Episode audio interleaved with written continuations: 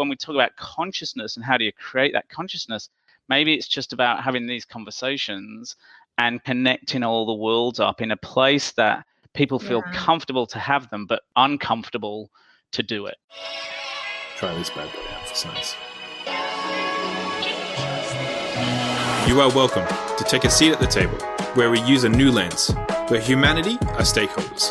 Different distinctions encouraged, intention starts from a no judgment zone. A certain age is not criteria, and where you become comfortable with the uncomfortable to facilitate a new conversation.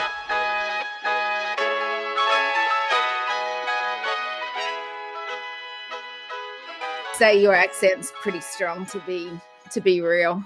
Just keeping it real keeping yeah. it real. I just sort of am a chameleon. I just blend into whatever background there is. I do that too, and I often get asked what what is my accent, and it depends where I am to how strong it sort of feels. And if I spend too much time in Texas, it is a very, very, very, very funny accent that I have. I have to admit.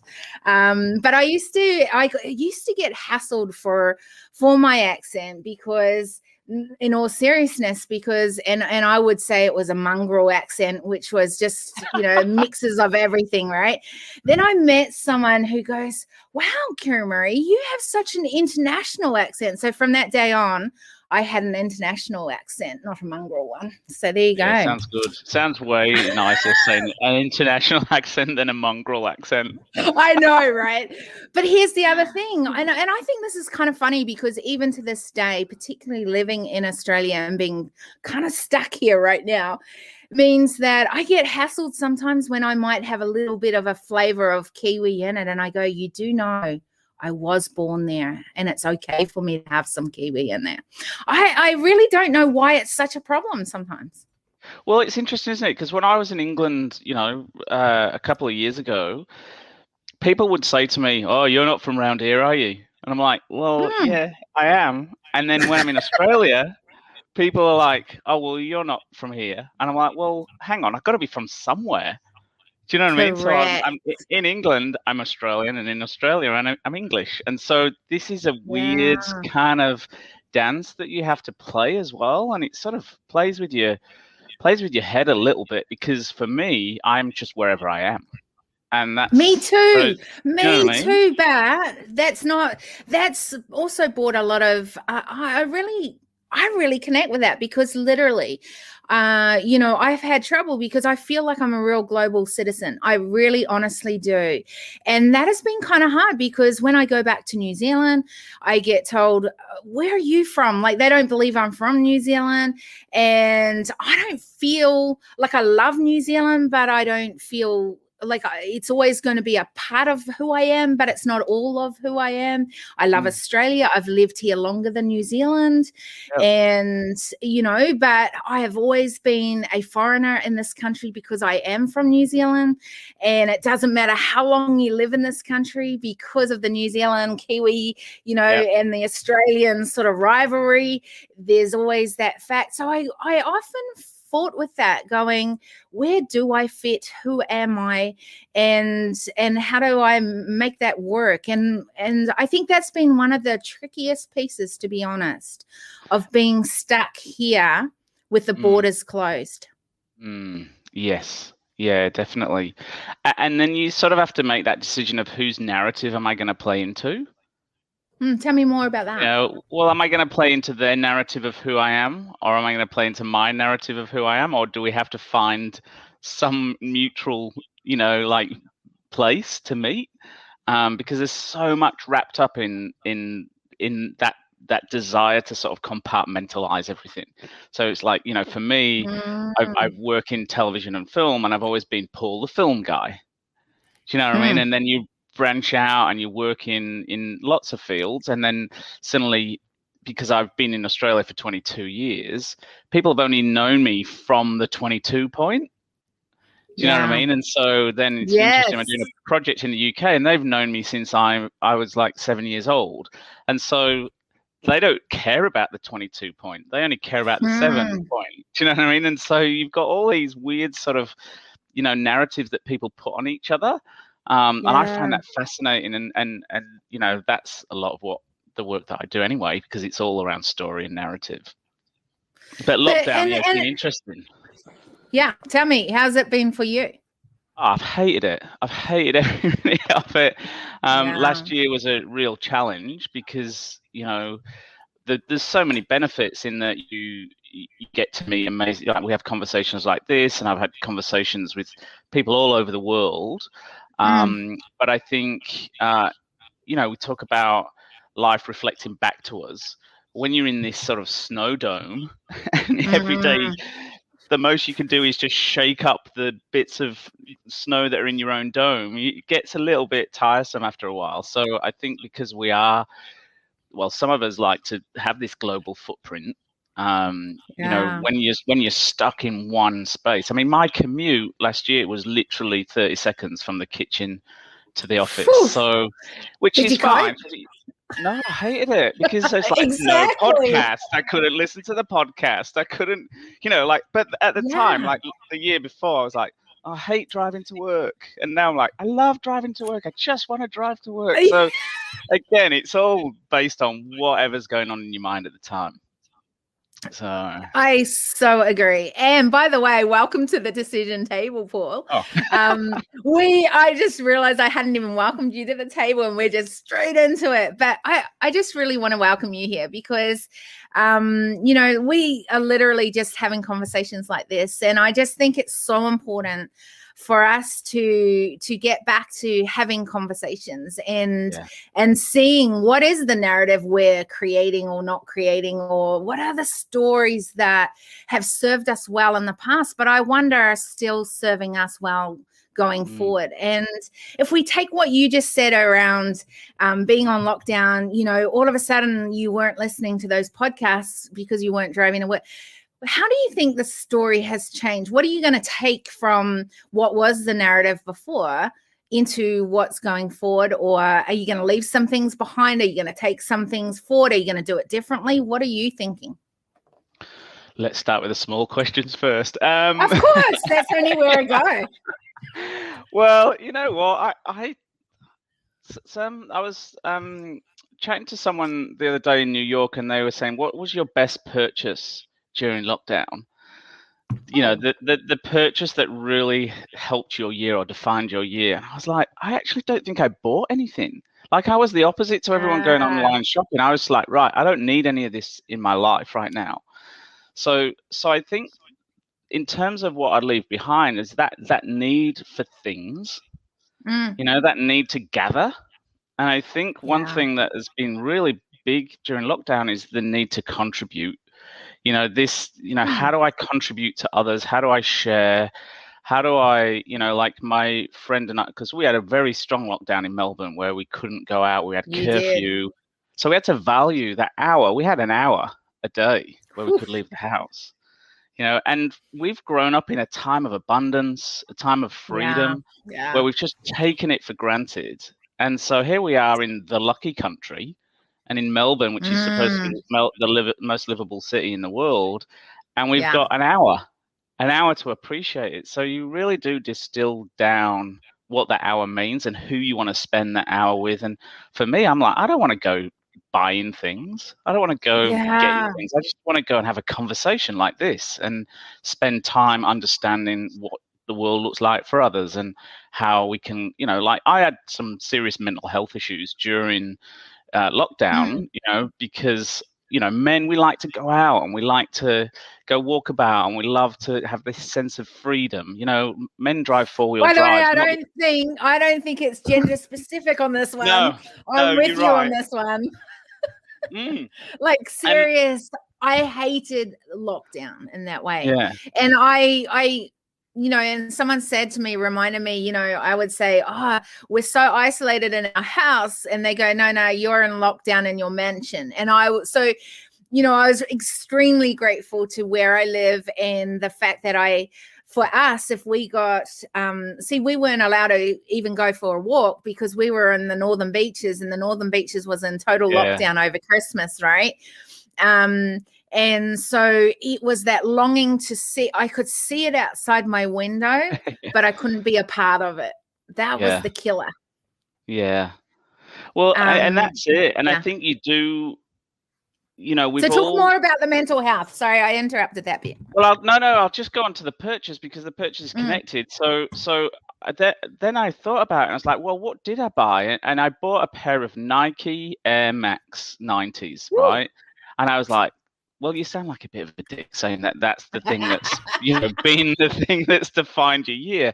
But what it did is it, it sort of gave me a bit of a check in. It I was like, well, first of all, mm. you're not on the breadline. You've got food in the yeah. fridge. You've got family around you. You've got a house over your head, and you know this. You know, it was just gave me such a sense of gratitude. So now when I pull those shoes on, I'm like, okay, well, I'm grateful for what I've got, and how am I going to use it? So, um, mm. so you know, it wasn't, you know, something mind blowing, but it just it was just that moment of reminding because I think we've a lot of us have yeah. lived this unconscious life Mm-hmm. And so it's getting back to that conscious state. And so, um, so yeah, so that's that was a that was. So tell me, tell me, like I I've got a client and uh, an amazing, gorgeous friend who lives in Zimbabwe, and it's big, big time being a part of my life. And I have to say, the the good thing about having monthly calls to Zimbabwe was a reality check realizing that we just have so much. And when we complain about being on lockdown, at least we have food on our table. We have yeah. access to medical when we needed it. Um, there were there. We are so blessed in this country. We seriously are, in the access that we have to things. Um, what are you seeing or hearing that maybe the narrative's different across the globe because I know in Zimbabwe there's so much going on. She has to be very, very careful what she says, what she doesn't say. And she's actually been helping to create um, access for Zimbabweans um, to be able to uh, have a, it's, it's kind of like a very uh, basic uh, product where they can breathe. Um, and it's sort of like a hand one. It's kind of random looking, but it's brought great results to to the country. But she's not even allowed to tell the people that that's available or how to because of where the country's at and and what it looks like and the corruptness within within the government there right and and so there's just so many ins and outs, and people are dying. And Zimbabwe in itself has only a hundred beds and that is not just that's not for covid that's just in total and they can't even pay for the the care there as in the nurses doctors because um, the government won't pay them and so there is no health care and so you can only mm. imagine when a pandemic hits a country that was already struggling and already on the you know wondering how to get access to things. And in fact it was done through a lot of underground access which with borders closed they can't even get that from other countries. Um, so everyday basic medication becomes life and death because you can't even get it. So mm. uh, what are you seeing from across the globe with your conversations well, it's interesting, you know, talking about Zimbabwe, and mm. you know, I, I feel like, you know, I, I was around during Live Aid, you know, and mm. there was that mm. sort of, um, there was that moment of con- global consciousness where yeah. we all were like, "This is wrong. We got to do hmm. something mm. about this." But but I think we've lived in such a time of comfort, and I think when you're comfortable you just like you're in this nice comfortable chair and it's like well i don't want to get up and yeah. answer the phone turn i mean that's why we have remote controls we don't even want to eh, turn the television over anymore we're so comfortable so we've just like got so inactive and yeah. i think the more uncomfortable you are the more active you become and so i think hmm. we've seen it in america you know with with with the whole Trump thing, regardless of what side of politics you're on. Yeah. You know, people got so uncomfortable. They were like, well, we're not going to stand for this anymore. We need change. And I think one of the things, like when I think about Live Aid, like famine had been going on for a long time. Yes. But it was only when it made us feel uncomfortable that we couldn't ignore it anymore that we mm. decided to do something about it. And I think, you know, when you think about Zimbabwe, like that sort of I know this sounds horrible, but it's sort of expected. Do you know what I mean? Like it's yeah. sort of in these nations that are, that, but then we have it in our own backyard. You go to community in Australia, and and it's uh, you know, and when you've experienced that, you can't unsee it anymore, and so you have to do hmm. something about it. And I think uh, during right at the start of lockdown, I was chatting to this extremely um, privileged guy who you know is, is well known. He you know like he's the acting coach to leonardo dicaprio blah blah blah. Mm-hmm. and um and he he's in new york right? So new york is the epitome of comfort and privilege. Yeah. um and yet they were devastated. And and looking out of his window there was a makeshift morgue in the street. And so suddenly that reality hits home but it's a reality that others have been experiencing for a for a, a day in day out, but we yeah. just choose to not see it so that's i think so that's true yeah so i think that's been a big thing during covid is that we've discomfort is something that has seeped into all our lives and so, hmm. in some way, we've had to become a little bit more active in how we deal with it. But have we, or are we just covering it up and putting our shutters on and just looking at ourselves? Because I think there were, and it has been this case of we've just got to look out for ourselves and, and make sure we as individuals got what we need. And so, although it's happening across, and I, I'm saying this not as a whole because I know this is not true, and I know it in my own life it's not true, but I know that in many cases, it's like, okay, I get that there's all these things happening, maybe even in our own backyard, maybe across the globe, but we're just surviving ourselves. Yeah, and the survival instinct is the key, isn't it? Like you sort of, you know, you do what you need to do to get through the day, and then you've got the capacity to think about other things. And I think yeah. that privilege piece is the privilege of having a few bits left to think about other things, whether it's your Nike Air Maxes or whether it's doing stuff for charity or whatever it is. But, you know, that privilege of choice, when, you know, if survival fills your container and that's all you can think about, then that is the lack of privilege. And privilege is yeah. when you've got a little bit left over for other people. And then it's like, what do you choose to do with it? Um, okay, so, so this is wait on. I have to interrupt because this is an interesting conversation in this space where I just go, I think we too much as humans, we separate ourselves from being the whole. And so you talk about, well, at that moment we can give, or at that moment we can, you know, we're in survival. But I always taught my kids this that it doesn't matter what you've got in your hand, there is always something you can give.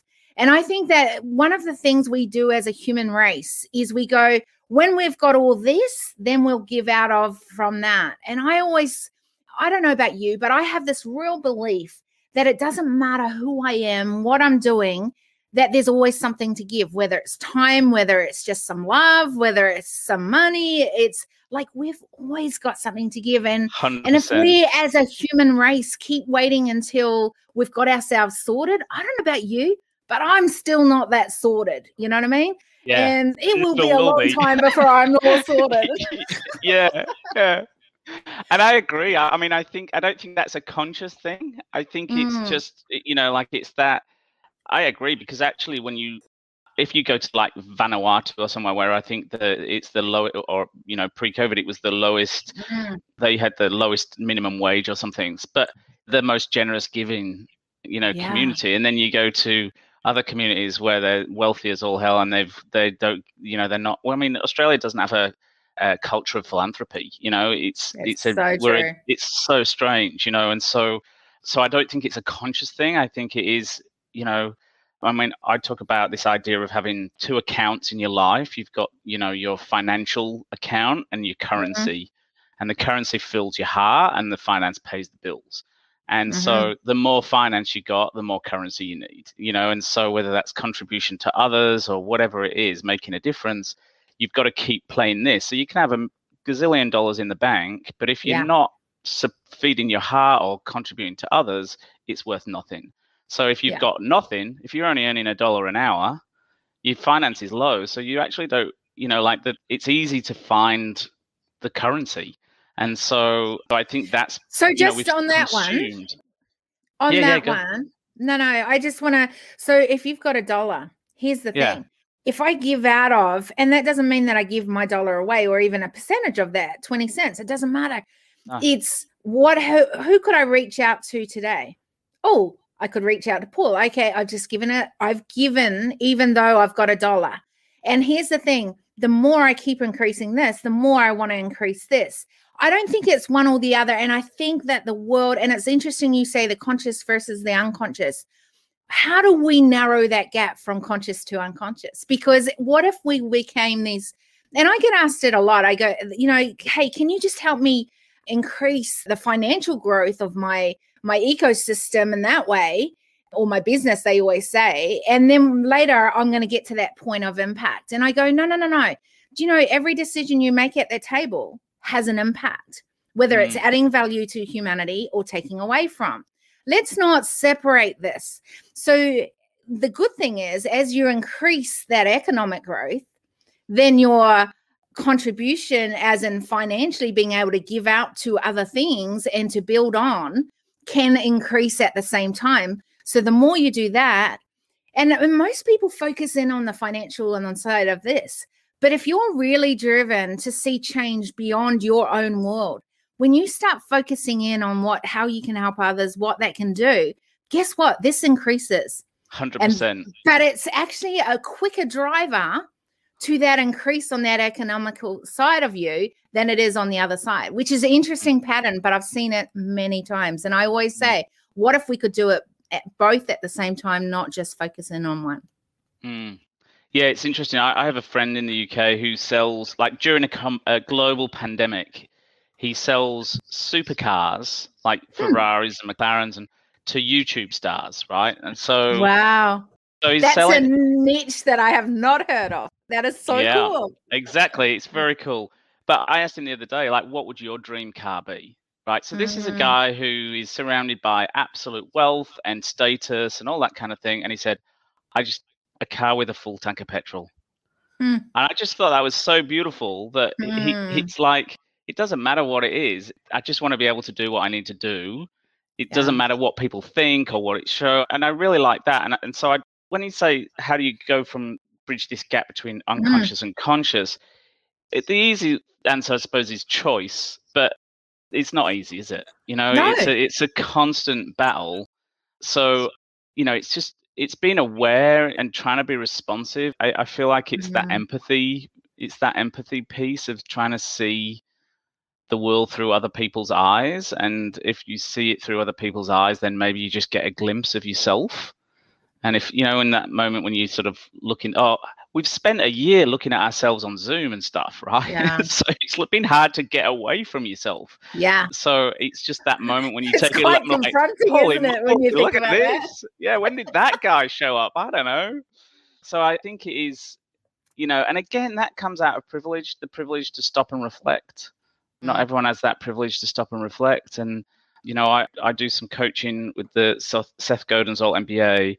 And a big part of that is that is that reflection piece and everyone's showing up for what do i get out at the end of it but actually this building this muscle of reflection and reflection mm. regardless of whether it's you know whether it's painful or it's something you don't want to see and as coaches or you know mentors or even as you know business leaders you know i think our job is to just keep nudging you know keep jabbing in the ribs yeah. to say like have a look from over here oh have a look what does that look like why you know, why is the communication that you're giving out not getting the response you want it for? Maybe it's not about the receiver, maybe it's about the giver, and it's just you know just mm. just not making it i and making it we and i think coming back to that humanity piece it's like once you know we're all connected and you accept that we're all connected then you have to yeah. take responsibility you know i'm a am a tree i'm a tree hugger. I go in the forest i hug trees i love it. Touch trees i'm like i have to be in connection to to nature. Well not even we are nature right? That we are nature. Yeah. So it's not i've got to connect. It's like well it's actually i've got to reconnect. And when you think about a forest the forest doesn't go oh i'm gonna i'm gonna share resources today or mm. i've got mm. enough i've got enough carbon i'm gonna you know i've got enough of this so i'm gonna now share it, it just does it like it doesn't have a heart it doesn't have yeah. a brain it just does what it needs to do you know whether it's the cycle of dropping fruit for the you know for the animals that live in the forest or whether it's you know there's trees that on one side of the forest will detect a predator and tell the trees on the other side of the forest so that they don't get affected by it you know and and this is all happening without conscience this is just mm. happening nature's designed to do this and so we've just evolved into our you know we put fences around our houses and we you know we keep our own we yeah. protect our own little piece of the world as opposed to you know community i just made a tv show mm. up in the torres strait called strait to the plate and which comes out on sbs food in on the 22nd of april there's my plug wow. and those communities are so codependent you know because the water is rising and the, and the climate is changing and mm. they're all mm. about you know those communities are all about you know taking what nature gives you at any time so what the seasons bring you what the winds bring you you know but it's changing and they're having to deal with it together as a community no one's going yeah. away and going well i'm going to take all this and you can't have any of it they're like well, how do we as a community deal with that and i think that's maybe we're starting to value those connections a little bit more because we've been forced to break them. You know, like we put fences around our houses, and now we've actually got lockdown has made us stay within those, and we've gone, well, hang on, this isn't actually what I want. I want to be out there. So it's like, well, mm. let it in. Mm. If you let it in. So have we, or are we? Because here's the thing: if social media tells us, and it's funny because on this table, I've had so many leaders say to me, I think social media has a lot to do with where we're going as a society. And I think that we listen to social media and and it's like fueling the monster within us if we're not careful. But so if we're thinking of creating awareness, is our awareness on the wrong areas? Are we being filled up with things that are not truth or that are actually bringing more division? You think of what's happened across the world with racial tension you know, I remember last year I ran a forum at the called the Global Human Intelligence Forum at the time when the racial tension was at the most, you know, most divisive sort of space in life, really. And I go, here we are within even tribes fighting and being, you know, bringing division, let alone us as a culture, as a human race.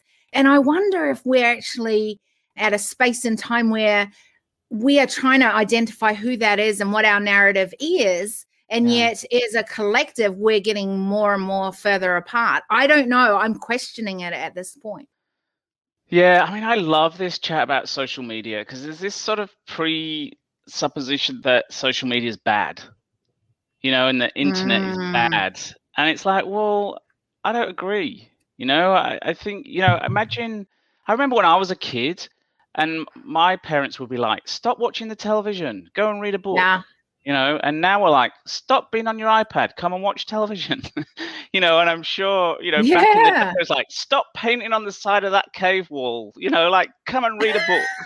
Do you know what I mean? Like, I feel like the medium changes, but the mm. message and how we deal with it. So I think if you if you only you know, like I think about the Croods. You know that film, that Pixar film, The Croods, yeah, where yeah. the father's really fearful of everything that's outside the cave, and then they go outside the cave, and then they end up in this magical world mm. because. So it's about perspective. So if you like, well, if you only go there, then that's yeah. all you're going to see. So if you only mm-hmm. surround yourself with trolls and people who are curating their life in a way that's not real, yeah.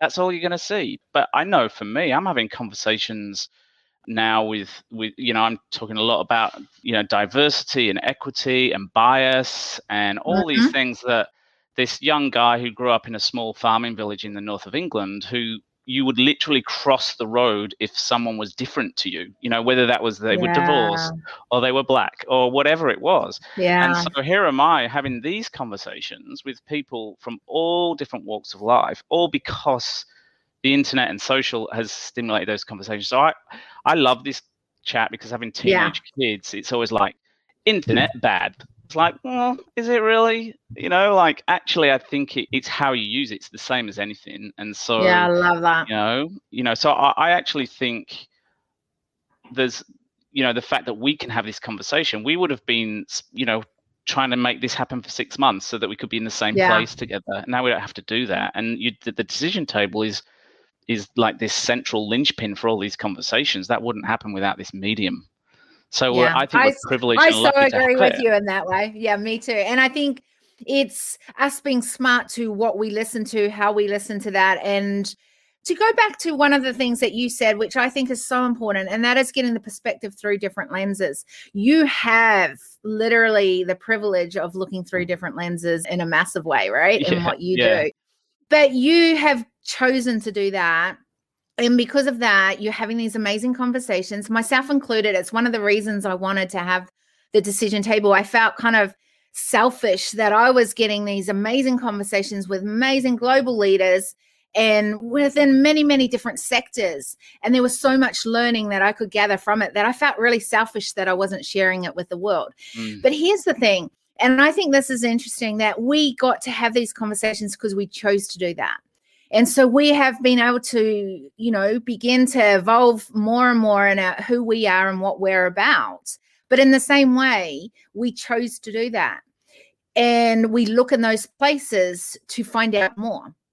Mm. I don't know. And I think part of what I'd love to see more as a collective is that we are having these conversations in an open forum like we're doing today, and that others can learn how we may not think the same, we may not do the same thing, and yet there's some common things that we can connect on. And those common things will then you know, as a responsibility because we now know it, we go, okay, let's put that in place because that's going to bring the change that is needed across the globe.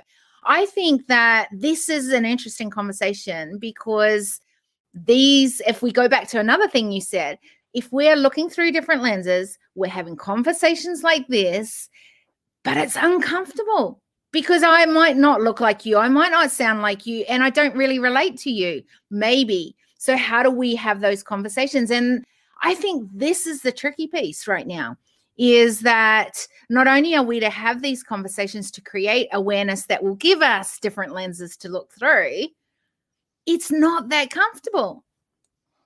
No, it's not. And and it's also I feel like the way people deal with that discomfort is to try and control it.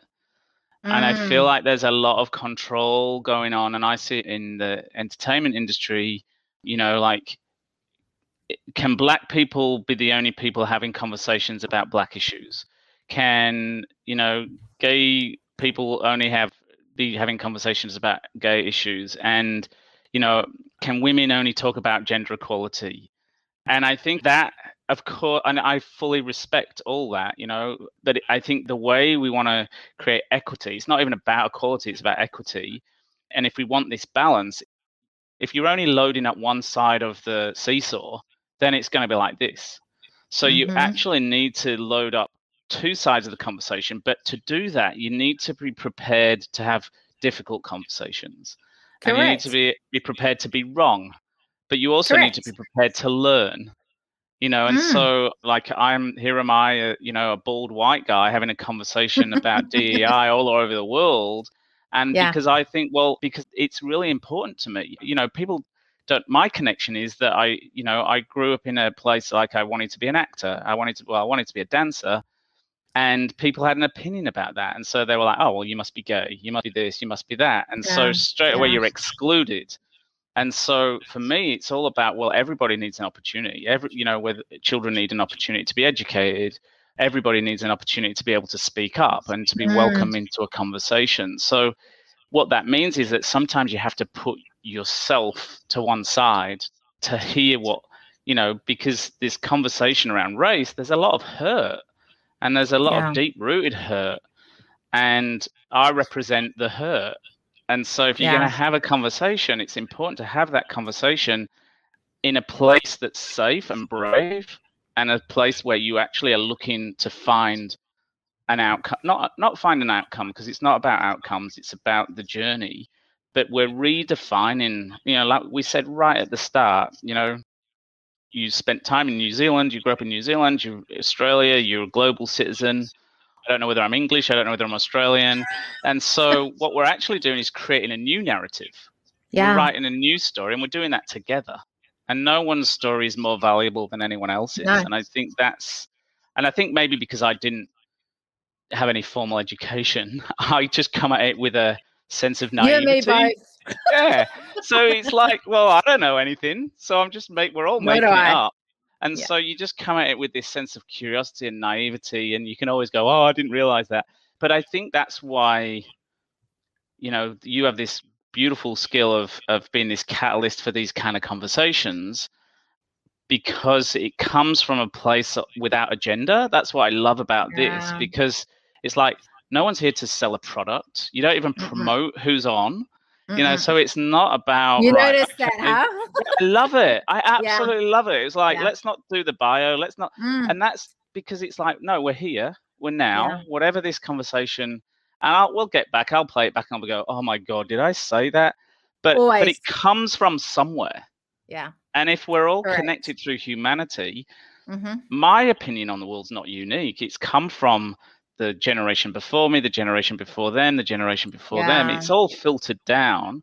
And so now it's just like this big messy ball. And we just have to go, right, well, it's sort of like you go, you know, you're an infant and then you're an adolescent and when you, I mean, I've got teenagers, they, they, you know, my daughter will go to, she swims and she'll mm. go to the swimming pool and forget her swimmers. Like the one thing you have to think about is taking swimmers to the swimming pool, right? So of course.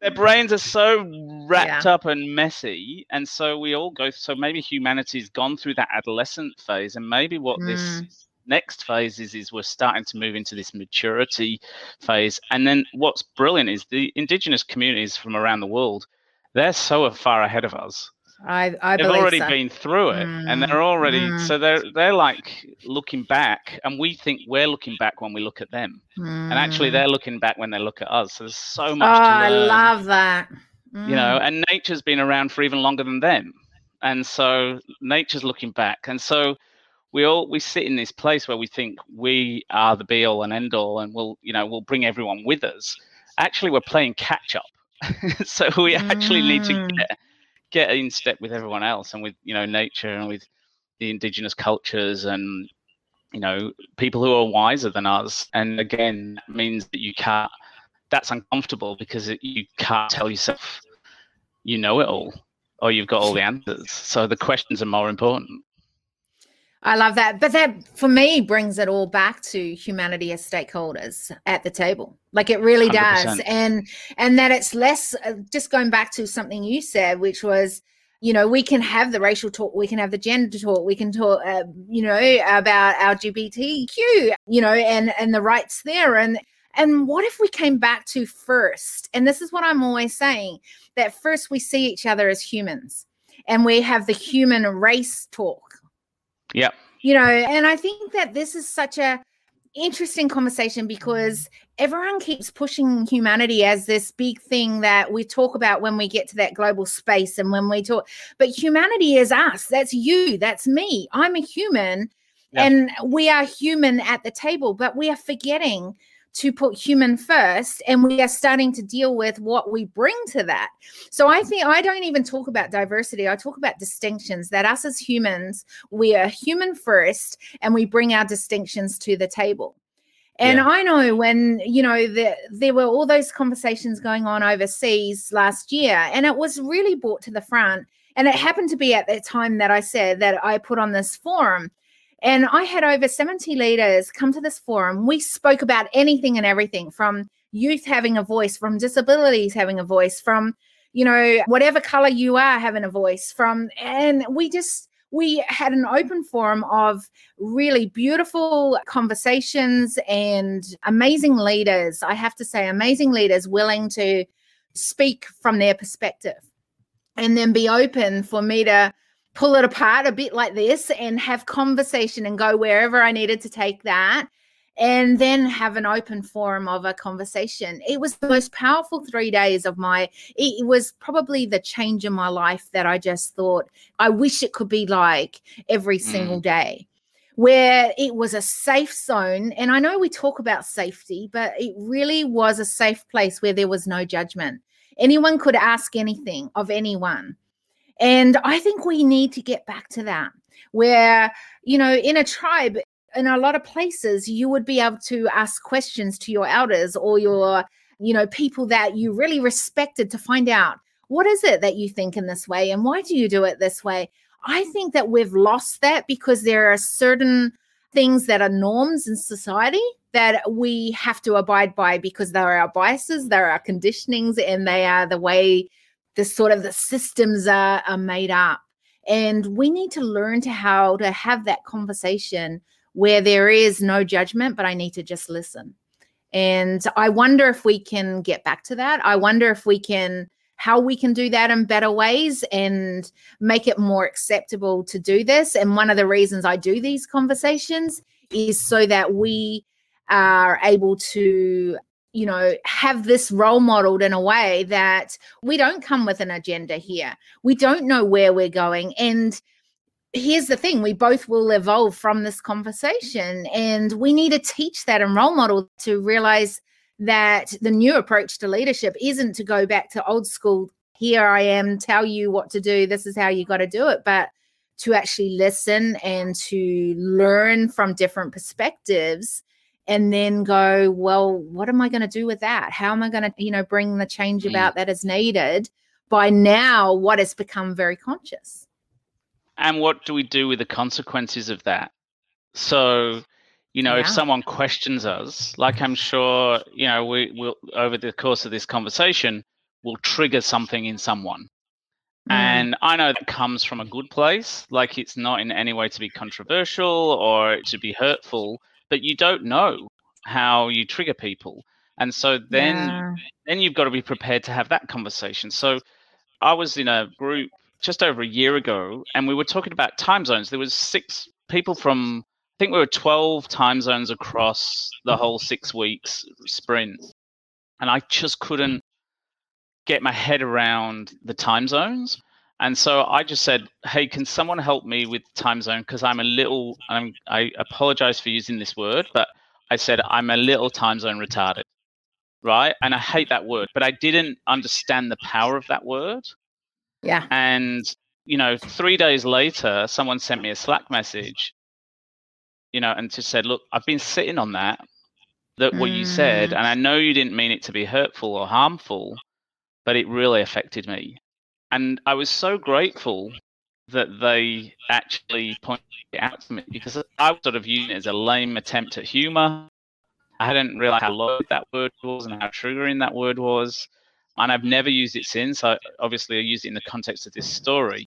But it was such valuable feedback. Now it would have been very easy for me to push back and go, Oh, that's not what I meant. You know, get over yourself, blah, blah, blah. But actually yeah. it was the most valuable feedback for me about the power of language and how you know our truth and what we say and we say things out you know when it so you have to when someone says these are the pronouns i would like to use or you know can you i don't know we used to have miss versus ms you know back in the day you know and you've got to respect that because it means something to that person and so that so when you have these conversations and they're going on sort of you're not curating them in a way. You're just speaking, mm. having a really great conversation. You got to be prepared that you're going to get it wrong. And then it's like, what do you do with that? Yeah. But I think this comes to something that has come up quite a lot as we've talked about humanity as stakeholders is the fact that maybe as humans, we, you know, I've read Candace Owens well, I'm reading her book, and she's quite controversial, particularly in with Black African American, because in a lot of ways she's quite opposite to what is said by many in that arena. But what is interesting about what she said, and something that I've been so conscious about since I read it, and that was this that she said, you know, we often have had words in English that were created for a certain reason and a meaning behind it. And we are not using those words today mm. in this world in that way. And so, because of that, I have been asking questions in around what are you meaning by that particular word? Because I know that I have a certain thinking around that. And I don't want to jump into my biases straight away and ignore what you're thinking in that way because maybe I mm. just don't have your perspective. And I think one of the things that's come out of that, because I've been doing that, is that there's this reality that we're not even thinking the same things when we're saying those words.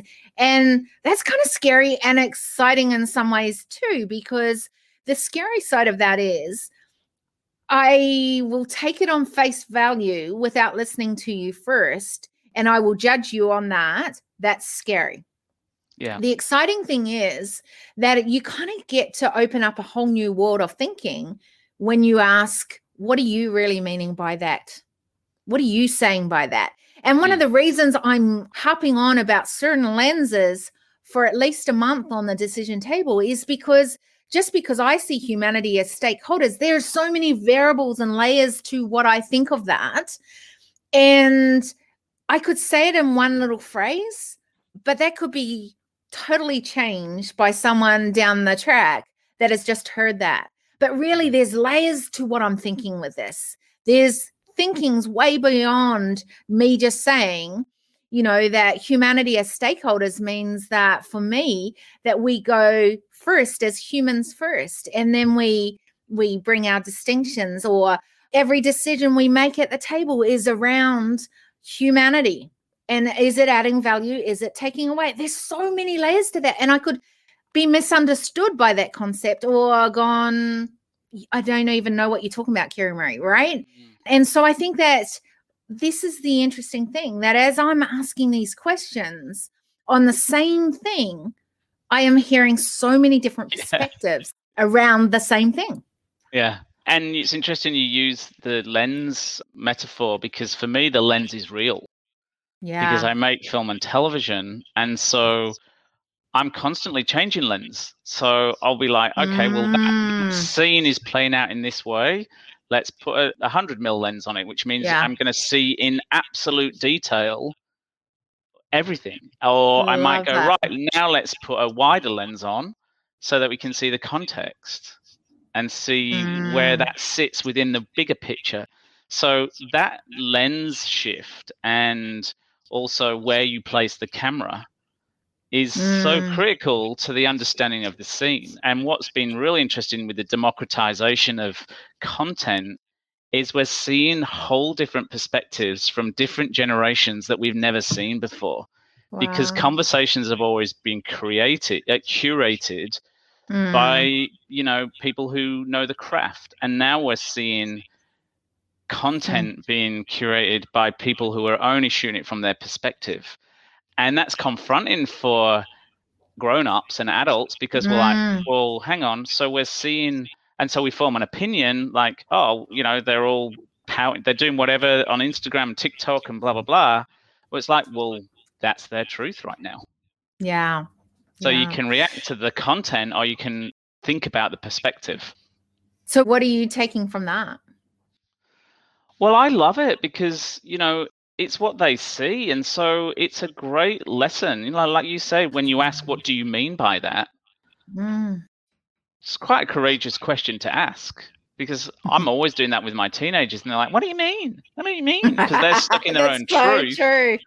and they're like are you trying to catch me out? Are you trying to tell me off? I'm like no i just want to know. I just want to be yeah. curious. I just want to understand. When you say you want to do this where does that come from? Or what is sitting behind that? And so getting curious rather than straight away going in with a no or telling them how the world is through my lens like mm-hmm. it's you know and so you know i think we've got this sort of older not older more established knowledge and then we've yeah. got this emerging knowledge and these two things i think in western culture tend to run parallel yes as opposed to trying to find a way to come together and cross over. Yeah. And that's why we're losing, you know, industry people leaving and creating a vacuum. Mm. And then mm. young people are getting frustrated because they can't get their foot in the door. And so they've taken matters into their own hands by using TikTok and using YouTube and using yeah. all these platforms when there's no gatekeeper. And so yeah. they can just go and mess it up as many times as they want until they get it right, whatever right is.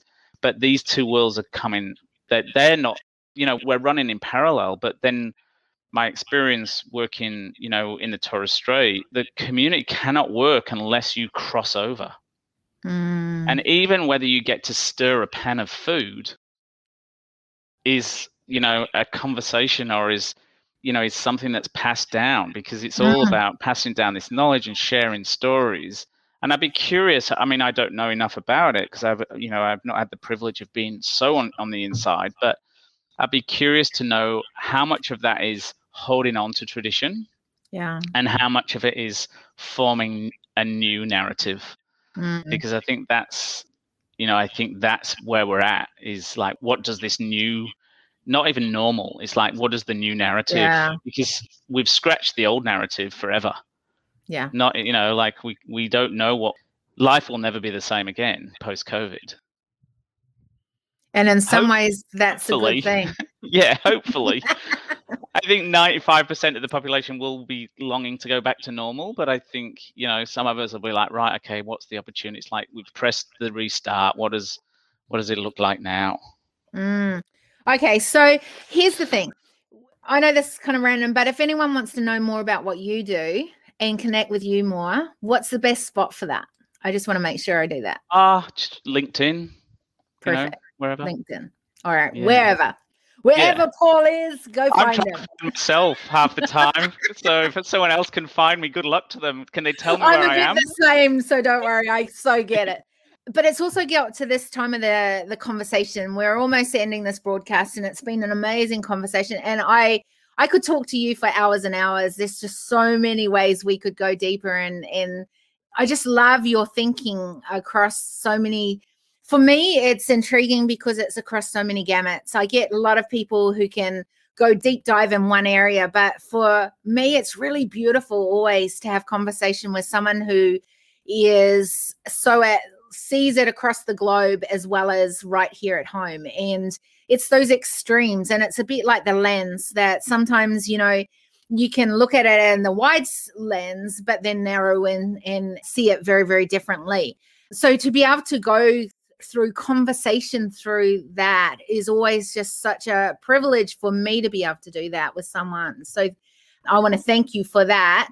Thank you for creating the platform to do it. because it is, you know, like, you know, those just sitting down and having a chat, it, doesn't happen. Yeah. Yeah. Often enough. Um, so I love that. And by the way, Janine says, love it when my worlds collide and two people I love get to connect. So there we go. We love you, Janine. But here's the thing we are right at that point that at every conversation, this is the only question I ask the same. And that is, what are you taking from this conversation?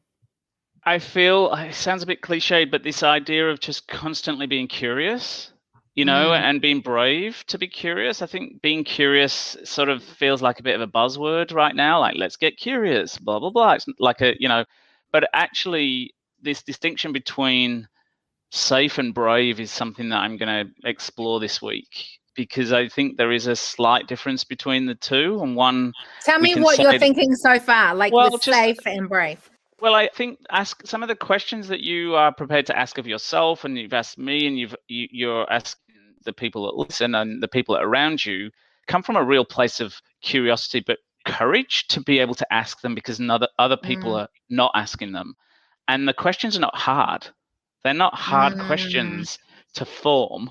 They're just hard yes. questions to ask. Ask. Oh, yes. And so, you know, like it's a given that this is safe, this space. Mm. But I think what you, from this conversation, it's reminding me just to be a little bit braver and mm. just to, you know, like it can't all be intellectualized. It has to be put into practice. And it's, it's the doing that's the courage piece, that's the bravery piece. It's, it would be really easy. And I've seen people make television film where they stay on the same lens for the whole film. And you're like, God, yeah. you're missing out on so much. So it is that courage to keep changing the lens, regardless of what the feedback looks like. So hmm. here's the thing if you began to be braver in that way, how do you think it would change what you're doing? Well, I feel like it would probably get me out of that snow globe that I would mm. probably not like to admit to myself that I've placed myself within in the last 12 months because there's safety in being in there. And even though someone comes along and shakes it and the snow goes everywhere and it's a bit chaotic, it settles and it's safe and you're in there. And so it's like, what would my snow dome look like if I connected it to Kira Marie's? And that happened today. Mm. And, it, mm. and it wasn't scary, even though I sort of had a restless night's sleep last night, going, "Oh my god, what am I going to say?" You know, and then it's like, okay, well, what if Kira Marie and I connected ours to Janine, or what, yeah. if we connected ours to someone else? And correct. And then when we talk about consciousness and how do you create that consciousness, maybe it's just about having these conversations and connecting all the worlds up in a place that people feel yeah. comfortable to have them, but uncomfortable to do it. Yeah. And that's interesting you say that because that's something that has come out of these conversations and and in April, actually on the same day that you're releasing that film or whatever that film's being released, the 22nd, we are joining together as a collective of people. I'm inviting, privately inviting people to that. And I'm making sure that I'm inviting only those that I think will add value to that and will bring safety to that conversation. But leaders across the globe, for us to have conversations more like this. And it's funny because there's actually a gap.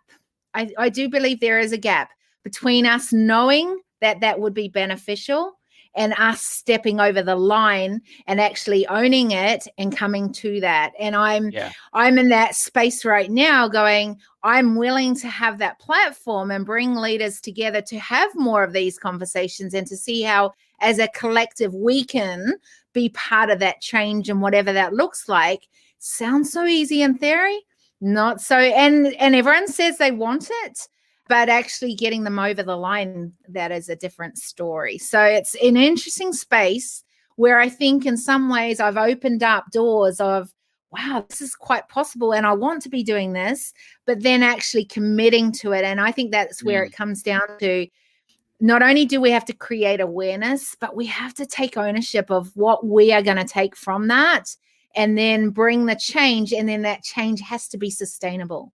And I wonder if we can do that in bigger, better ways. But I want to say what I've got from this conversation because I've loved our conversation. Like I said, it's been so beautiful. And I love that whole globe thing, you know, that what did you call them? The snow globe. The snow, snow globe. globe. thing. I think that's so cool. And connecting that as a collective and, and bringing that together, I think that's beautiful but I also think for me, it was that Indigenous piece that you said. You know, we often think we want them to catch up to us. But you reminded me very much of, hey, we're trying to catch up to them. And I just think that that is just so beautiful. And I and I look forward to when it doesn't become them over there yeah. or behind or in front, but together as a collective, we're looking at humanity as stakeholders and we are moving forward because it is because we want a better humanity and humanity becomes a tribe again. And I, I look forward and you know, someone said to me, it might have been on a decision table. They said, "How do you believe that that's even a truth?" That oh, it was it was on a decision table. You know, eight billion people, and I said, "But I, I want to believe that there is hope. That as eight billion people could begin to realize that we're part of a bigger tribe, which is the human race, and that mm. we can either add value to it or take away. And I figure that if if I do that, you do that, if Janine does it, a few other people do it." Then already we start seeing that shift forward because there's the 1%, the 1%, the 1%, and we will see change. And that to me brings hope. And mm. our conversation today brings hope that, you know, we have got so much to learn from each other and we're continuing to evolve. And I, you know, just even with with that gap of you know, where the indigenous in the past, we've thought, well, they've got to catch up to us and then to where they are.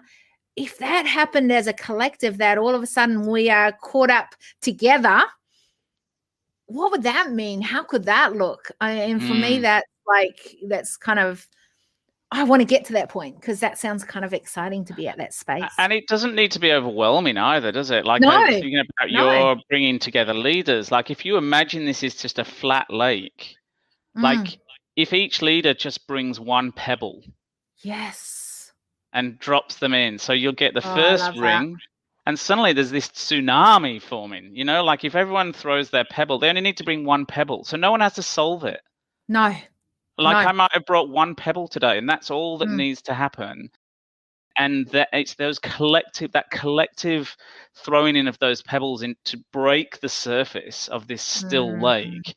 I think that's what will make a big difference. And that still takes courage, but yeah. it's just a bit more comfortable to do only to only be responsible for one pebble. And hmm. surely we've all got a pebble in us. Oh, I love that. Surely we've all got a pebble in us. I reckon we do. What's your pebble you're throwing in there today? Oh God, do you want to go for another hour? No, no but I, no. I just think that that would be a beautiful way to end the broadcast. What's yeah? well, I, I really do think my pebble is perspective, hmm. and you know, just saying, "Come over here, let's look at it from over here," or "Come over here," and it's just a simple change of you know whether you put your weight on mm. one of your hmm. left foot or your right foot it's as simple oh, as that. I, that. I think the simplicity of a shift in perspective can make a massive difference in in people's lives, and it's something that I have to constantly remind myself. And when I get into those dark places, like, okay, hmm. move, because if you move, just around there is a little little glimmer of light that you can walk towards. Yeah. But if from over here, it's just darkness. So I think it's that shift in perspective.